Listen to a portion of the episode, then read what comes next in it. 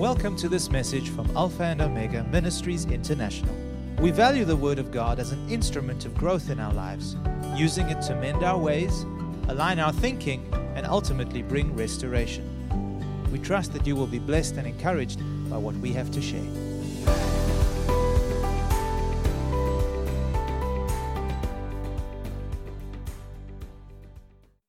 What I want to talk to you today is one of the major challenges which confronts the present day church. And I would dare to say that this is the biggest challenge that we face in the church of the Lord Jesus Christ. And I'm talking about the universal church, particularly the Western church. And that includes the Church of Cyprus and that includes the church in Paphos. Amen? So I pray that the Lord will help you to understand where I'm coming from and where I am going with this message. The challenge that I am speaking about is a challenge of spiritual immaturity. Spiritual immaturity or we could say lack of spiritual growth and development. Lack of spiritual growth and development or maturity. The unwillingness to develop maturity through Jesus Christ. Another way of putting this the book of Hebrews says, and we're going to read that scripture in a moment, Hebrews chapter 5, verse 12, he calls it unskilled in the word of righteousness. Unskilled or unequipped in the word of righteousness. And uh, the apostle, writing to the Hebrew believers in Hebrews chapter 5, verse 12 and 13, says the following, and I'm reading from the New King James Version. For though by this time you ought to be teachers, you need someone to teach you again the first principles of the oracles of God. And you have come to need milk and not solid food. For everyone who partakes only of milk is unskilled in the word of righteousness, for he is a babe. In Corinthians chapter 1, the Apostle Paul, writing to the church in Corinth, in chapter 3, verses 1 through 3, says the following And I, brethren, could not speak to you as to spiritual people or mature people in Christ but as to carnal, as to babes in Christ. I fed you with milk and not with solid food. For until now you were not able to receive it, and even now you are still not able, for you are still carnal. For where there are envy, strife, and divisions among you, are you not carnal and behaving like mere men? I wonder if the Apostle Paul were to write a church, uh, to write a, an epistle to the church in Cyprus or to the church in Paphos, uh, what he would say. My conviction is that he would say the same thing he said to the Corinthians. And I'll tell you why. This is the challenge that we face as believers. Now, the results of this challenge, the, the spiritual immaturity or carnality, because we are babes in Christ still, the, the results of that is the shallow knowledge of God. We know God, but the level of knowledge we have is shallow. That is why you see so much instability in churches today. People are not committed like they should be committed. They are not willing to serve like they should be serving. Amen. It also produces shallowness in our faith. Many times we are unable to resist the enemy who comes against us. And even a slight challenge or a test or a trial, we lose our faith. We start to complain. And we are unable to resist or overcome the enemy that comes against us. Are you still with me? And that is what shallowness of faith produces. In other words, we have not thrown roots into the knowledge of God, into the faith of God, and into the love of God, where we become stable, steady, faithful to the Lord, committed to the work of the gospel. Amen. Some of us can't even make church every week. We come one Sunday, and the next two Sundays we are missing. Don't know where we are, but it seems like we have other priorities than the holy word of God, than the ministry of the word. Amen. Amen. Some of us are disobedient when it comes to supporting the work of the Lord. Our giving is shallow. Amen. And this is what spiritual immaturity produces. Another thing that it produces is a shallow revelation of God's unconditional love. We become judgmental because we have not realized and received how much God loves us unconditionally. Amen.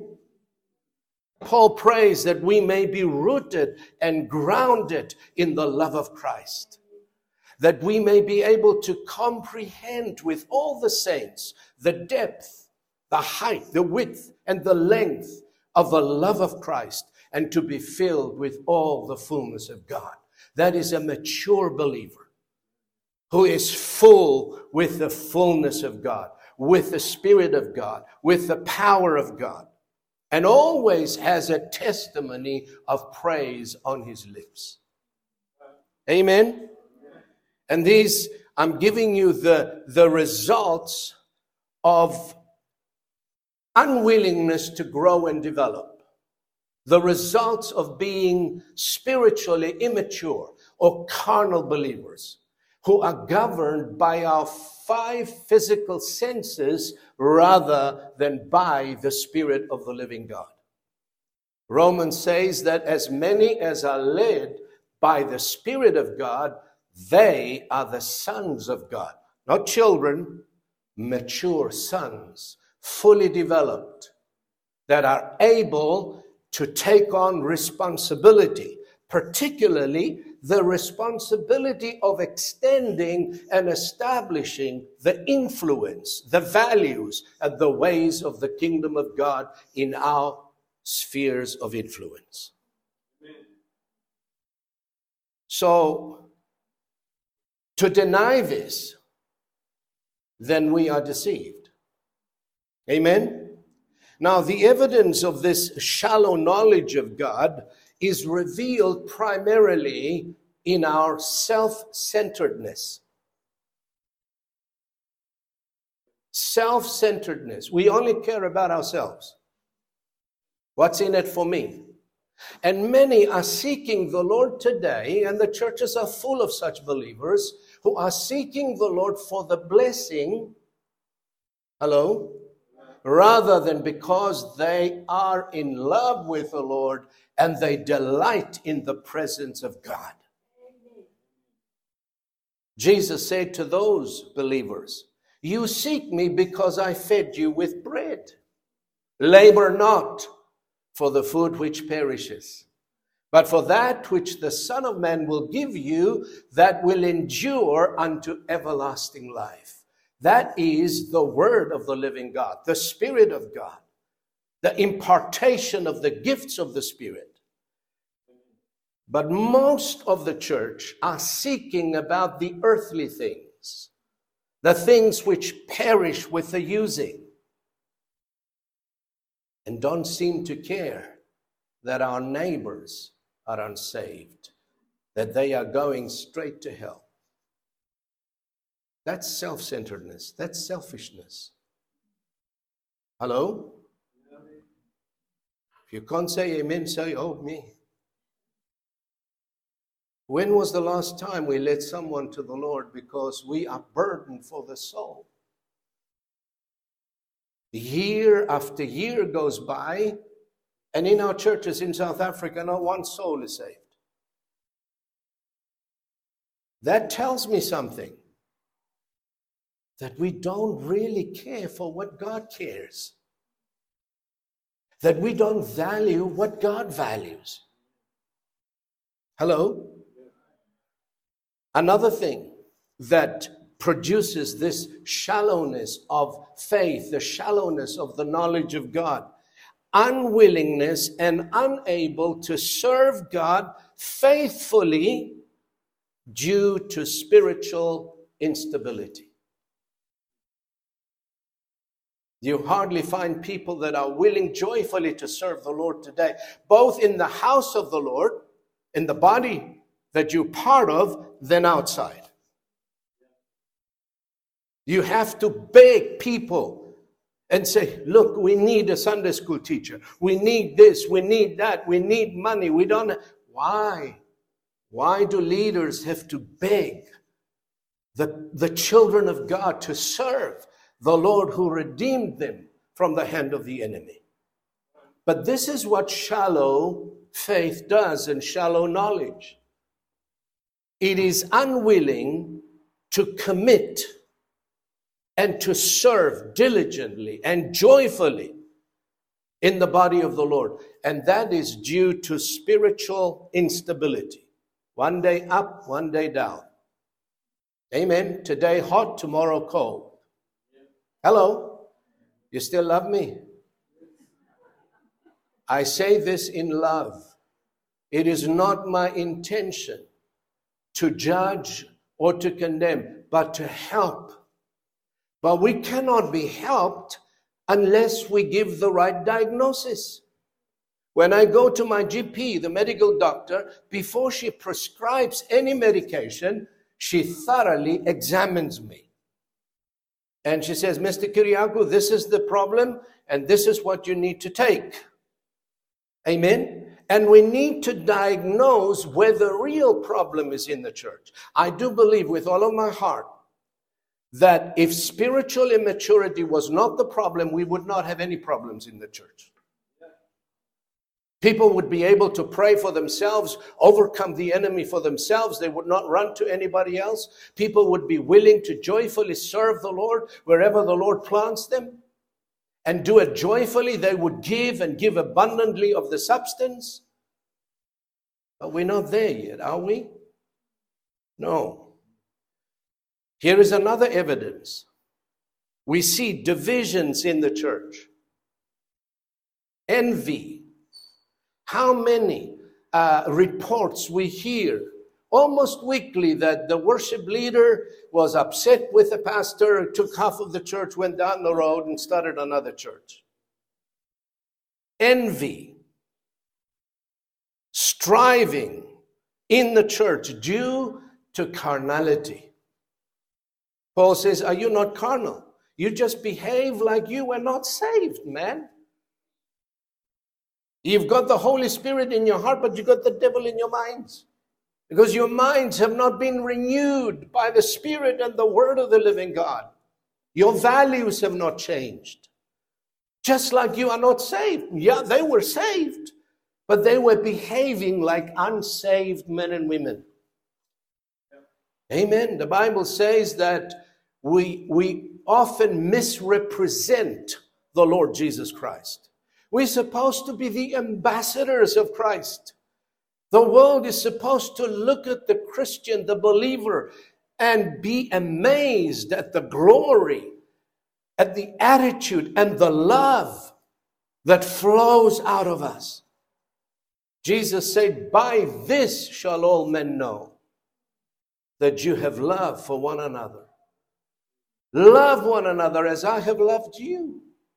Our love is shallow. We will only love if they love us, and we would only love if they behave perfectly. But we are called to love the unlovely. We are called to love our enemies, praying for those who despitefully use and persecute us, that we might be the children of the Most High God. Amen. Divisions, striving, and all these are the fruits of carnality. When you are governed by the flesh and not by the spirit, this is what you will have. And I don't care how many demons you cast out of a person. I don't care how many preachings and teachings we receive. Unless we come to the foot of the cross and deny self, take up the cross and follow Christ, we will continue to have this kind of carnality within our churches. Amen. And listen to this God cannot and will not trust nor commission babes in Christ. You don't send children to the front lines to fight the war. They are children. They cannot. And God will not commission anyone who is untrustworthy. Amen. Because he's a babe. The Word of God says in Romans chapter 8, verse 19, For the whole creation waits eagerly, longing for the revealing of the sons of God. When the time comes and the church matures, there will be a revelation of true sons of God that will begin to govern and have dominion over every sphere of life. And the whole creation groans and moans under the yoke of bondage, waiting for you and me to grow up and take dominion, take authority, and exercise that authority. In our homes, in our families, in our communities, in the place where God placed you, where you work. Amen. An immature church, listen carefully, cannot extend nor establish the influence, the values, or the ways of God's kingdom. Amen. Now I'm going to give you three reasons of this challenge, of this spiritual immaturity. Why? I mean, the church has been born again since 2,000 years. And excluding the church in the book of Acts, after 300 AD, the church went from weakness to weakness, periods of darkness. And still to this day, we have not fully matured. Though there is a generation, there is a gap in the generational impartation. And every generation has to start anew rather than building on the generation that has gone before us. The reasons, I believe, reason number one is the cost of becoming a disciple of Christ outweighs the desire for spiritual development. The cost. Many are not willing to pay the cost. Listen, the closer you get to God, the deeper you go into the knowledge of God, the greater the cost, the greater the price you have to pay. The anointing costs, maturity costs. Salvation is free, but if you want to mature, you need to be willing to sacrifice and lay down primarily your self will Remember what Jesus said in Luke's gospel? unless you forsake all, you cannot be my disciple. So people look at the cost and they are unwilling to pay that cost to become a disciple. We have many converts, many believers, but few disciples. Folks, discipleship will cost you everything that you have. Amen. That is, if you want to become a true disciple of the Lord Jesus Christ. The second reason, I believe it's the absence of a fivefold ministry teaching. The Bible says that Jesus set in the church, Ephesians chapter 4. I'm not going to read it for the sake of time, verses 11 through to 14. That the Lord Jesus, when he ascended, he had given gifts to men. And he lists those gifts the apostle, the prophet, the evangelist, the pastor, and the teacher. No matter how good your pastor is, he doesn't know everything. And he cannot just on his own develop you. I always tell the people that I minister to listen, I can only teach you the things I know and I've experienced. But there are things you need to learn and be educated that you need to connect to anointed ministries who will feed you and coach you and equip you so you can fully develop. Of course, I recommend those ministries to. It's very dangerous to go on internet and start listening to whoever is on. There are many false teachers out there. Your pastor is the one who will discern and guide you into this. And I'll give you an example my own testimony. When I was born again, I was in a little town called Masvingo. We had two Pentecostal churches there. One of them was closing, and the other one was just an ordinary church, very few people. The pastor there was as young as I was then. 24 years of age. He didn't know much. He knew what I knew. But I was hungry. I was thirsty. I wanted to know this God who rescued me, who delivered me, who restored my marriage. And I was, I had this, how can I put it, hunger in my spirit to learn and to know about God and the things of God.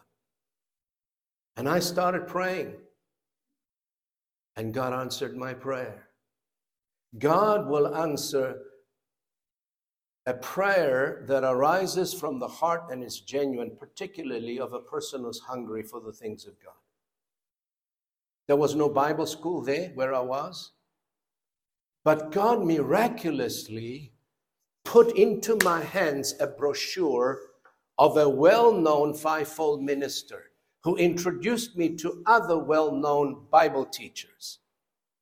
And I went to the Christian bookstore and I bought everything I could find on prayer, on fasting, on the Holy Spirit, on every subject that I needed to grow, on the financial system of God. And I began to plug, we had those Walkman those days and tapes, and I plugged the Word of God into my ears, hour after hour, hour after hour. And within a few months, I grew, I developed in my knowledge, and God entrusted me with the ministry and launched me into the ministry. But if I had not grown, if I had not developed in those areas, God would not entrust me with the gospel. I guarantee you that I would still be a businessman running the supermarket today. Amen. So the lack of the absence or the lack of fivefold ministry teaching is also one of the causes. And the believer needs all the gift ministries Jesus said in his church to promote growth and equip believers because that is why he set those gifts in the body to equip the saints. And the Bible says to bring us into a perfect stature, mature men and women in Christ. We need them. You need them. If you're hungry. And the third reason which I believe This is the big one. I believe most of believers are in this category. And the third reason of a lack of spiritual maturity is what I call complacency. What is complacency? Complacency is being satisfied with your present condition. Complacency, I believe, is the biggest challenge the church is facing today when it comes to spiritual development. Let me give you another definition. Complacency is the feeling of being satisfied with how things are and not wanting to try and change them. Are you listening good? You are satisfied with a feeling of being, uh, of, of how things are and not wanting or willing to try and change them. Or, in other words, it is the self satisfied state of negligence or carelessness. Neglecting the Word of God, neglecting your time of prayer and fellowship with the Lord, neglecting the assembling of yourselves together as the manner of some is, neglecting to share your faith with others. The believers of today, I believe, whom God has placed on earth, have become so comfortable with our relationship with the Lord, even taking it for granted, to the point of neglecting our responsibilities to God as believers. We take it for granted. Hallelujah, I'm saved. Thank you, Jesus. This is, this is an enemy that needs to be fought, resisted. It's a temptation for every believer to sit and to be satisfied with where he is.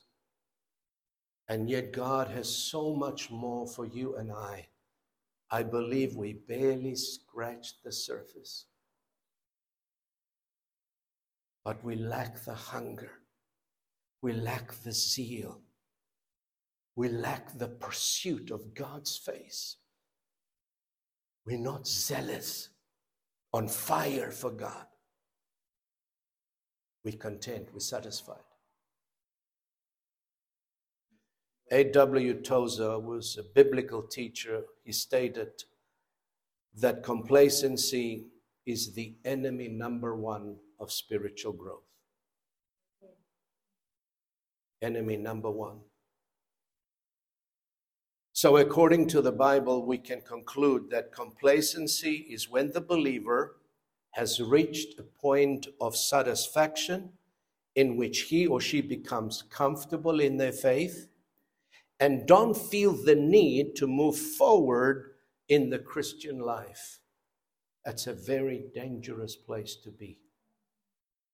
And what happens then, sin slowly starts to influence us in our Christian walk. Very dangerous place. Here are some of the fruits of complacency, and you can evaluate this. Take yourself and evaluate it according to this. Where do I stand in this? Number one, Fruits of complacency, lukewarmness.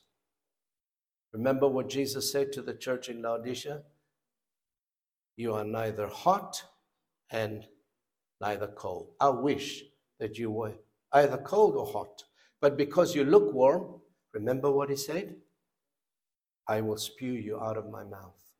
He cannot digest lukewarm Christians.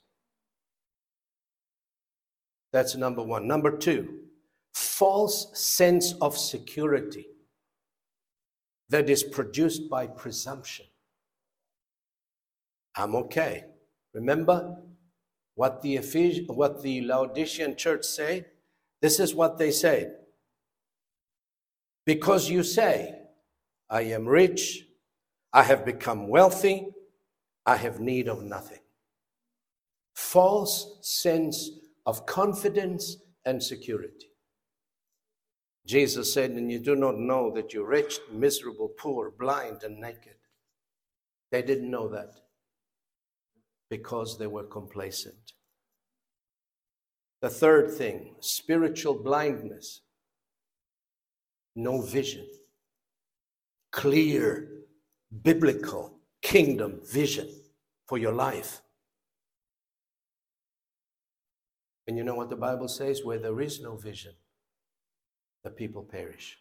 That's why we go around and round in circles. No aim, no purpose. Where are you going? I don't know. What did God call you to do? I don't know. And we experiment life. We don't live life, we experiment. We try this, we try that, we try this. Because no spiritual perception or vision from God. You know that God has a unique plan for your life, no matter where you come from, no matter who you are. He has a unique plan which He drafted Himself. A dream for you and I. When you catch that dream, you are transformed. Most believers don't have a vision. That's why they are confused. And they're going around and round and round and round with no forward movement. That's what complacency does. It will kill you, and it will kill me. And finally, poverty. Jesus said, You say you're rich, but you don't know that you're so poor. Amen. You may be wealthy financially, but without spiritual vision, you are the most wretched and most miserable and poor of all people. Amen. What's the solution, Pastor? How do we get out of this? Now I've given you, I've given you the diagnosis. Now I'm going to give you the prescription. Amen. Do you want to know what the solution is? It is encapsulated in one word repent. Be zealous, Jesus said to the church in Laodicea, and repent. What is repentance? Simple. It is a change of mind that leads to a change of behavior and a change of a value system. Simple as that. You were headed this way, you stop and you turn around and you go the opposite way. That's repentance. Repent. Be zealous and repent. Change the way you think. Because when you change the way you think, your attitude will change, your behavior will change. Without even trying, when you renew your mind and begin to think the thoughts of God and value what God values. You begin to value eternal values that do not perish with the using. As the apostle wrote to the church and he said, Set your mind on things above, not on things of the earth, for you're dead. Amen. Heavenly minded people are repentant people, and they can initiate change in this present world that we live. We are agents of change, but not without repentance. Amen. Listen to what Jesus said to the church. I counsel you to buy from me gold refined in the fire that you may be rich, and white garments that you may be clothed, and the shame of your nakedness may not be revealed. Anoint your eyes with eye salve that you may see. As many as I love, I rebuke and I chasten. Therefore, be zealous and repent. Behold, I stand at the door and knock, and if anyone hears my voice and opens the door, I will come in to him and dine with him and he with me. You realized that the Lord is knocking at the door of your heart and your mind this morning? Hallelujah. I came all the way thousands of miles not to tickle your ears, but to feed your hearts, your spirits. And I pray that the Spirit of God will continue to bring conviction to the place or to the to the time when you start to repent and change and start little. Amen. Write the areas that you've been unfaithful and disobedient to the Lord. Write them down on a piece of paper and start attacking them. I will commit. I will serve the Lord. I will give what God specifies in His Word. I will tithe. I will give offerings. I will attend church meetings. If there is a church meeting and I have another appointment, I will put the church gathering first. I tell them, I don't care. Is your birthday? You need to attend to the Word. Your relatives come, you need to attend to the Word. Invite them to come too. And if they don't come, too bad. You go. We hear so many excuses. Pastor, I can't come. Why? I'm sick. Well, that's a time when you need to attend to the word so you can be healed. Pastor, I can't come. Why? Uh, my cousin has come to visit me. So what? So what if your cousin has come to visit you? Oh, it's the birthday of my friend. I have to. Why? Is your friend more important than the Word of God? Wake up, church. We are living in dangerous times. And if you want to succeed in overcoming in the present day that we live, you're going to have to give priority to the ministry of the word, to prayer, to church attendance, and all the things that you know you ought to do without your pastor telling you every week. Amen. No excuses. I have an online church every Sunday evening, and I say to the people, if you are not on it, you better text me and you better have a good reason why you're not. You know, pastors today don't keep the flock accountable. You are accountable to God, you are accountable to your leadership, whether you like it or not. If you refuse accountability, you will not grow. Amen? Unless you don't want to grow. Here are the fruits of repentance, and I'm finishing. How do I know that I have truly repented? Number one, evidence brokenness. God will not despise a contrite heart. Brokenness, humility, and self abasement. These are the first evidence of a person who has truly repented. I remember when I initially repented, when I heard the gospel, it broke me. And I sobbed like a baby because I realized what harm I've caused to God, to my wife, and to my loved ones. The Word of God is so powerful, it can break you. But you're going to have to hear it. Is not my word like a hammer, says the Lord, that breaks the stone? Is not my word like fire? Brokenness humility, self abasement, the first fruits of repentance. The second, a desire to correct what is wrong. You cannot tolerate wrong anymore in your life. You have this desire to put it right, to correct what is wrong, to forgive where you have not been forgiving, to love where you have not been loving, to give where you have not been giving, there's a strong, overwhelming desire that is birthed by the Spirit of God, not by your own efforts, to correct what is wrong in your life. Number three, a spiritual hunger and a thirst for the things of God that cannot be quenched any other way but only through the Word and the presence and the Spirit of God. Have you seen a person who is hungry, who hasn't eaten for days, how he behaves?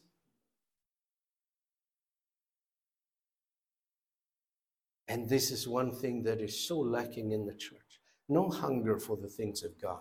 We, we're hungry for other things, worldly things. We would talk about the weather, we would talk about Hollywood, we would talk about cars, we would talk. What about God? Where's the hunger? But repentance produces a genuine hunger and a thirst for the things of God. Next one submission to authority. That's a big one. We love our independence. We don't want to be accountable to anybody. I only listen to the Lord, not to man. What an ignoramus. You ever heard that statement? I've heard it many times. And I walk away thinking it won't be long before this guy falls into the ditch. Submission to authority, both direct authority from God and delegated authority. There's a willingness to submit, to obey your elders, your pastor. There's an honor that comes in your heart toward those that minister the word of God to you. And you submit willingly, joyfully, knowing that it is for your own protection. And finally, a willingness to serve in whatever capacity. A willingness to serve in whatever capacity, even cleaning the toilets, sweeping the floor, arranging the chairs, coming 15 minutes, 20 minutes earlier than anybody else, setting it up, organizing. That's what repentance does.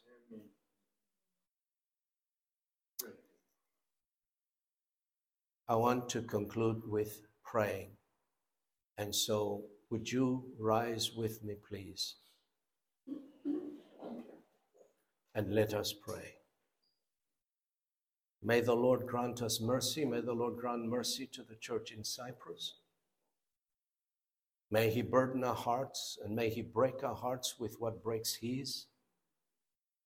May we be burdened for the souls of men and women that are dying and going to hell every single day. And may we arise from the slumber that we have been sleeping in for such a long time. God brought me here today to give you a prophetic message. And a prophetic message always points us to God and to repentance. Shall we pray? Father, in the name of Jesus, I thank you for your precious word this morning. I thank you that you love us so much, and you, O oh Lord, without hesitation are willing to rebuke and to chasten us. For you said, As many as I love, I rebuke and I chasten. Your rebuke, Lord, is evidence of your great love. And I pray that that rebuke, that chastening today will take root and will bring forth an abundance of fruit to the glory and honor of your precious name. And everybody said, Amen. Amen. Thank you for listening to this message. For additional resources or more information about this ministry, come and visit us at alphaomegaint.org.za.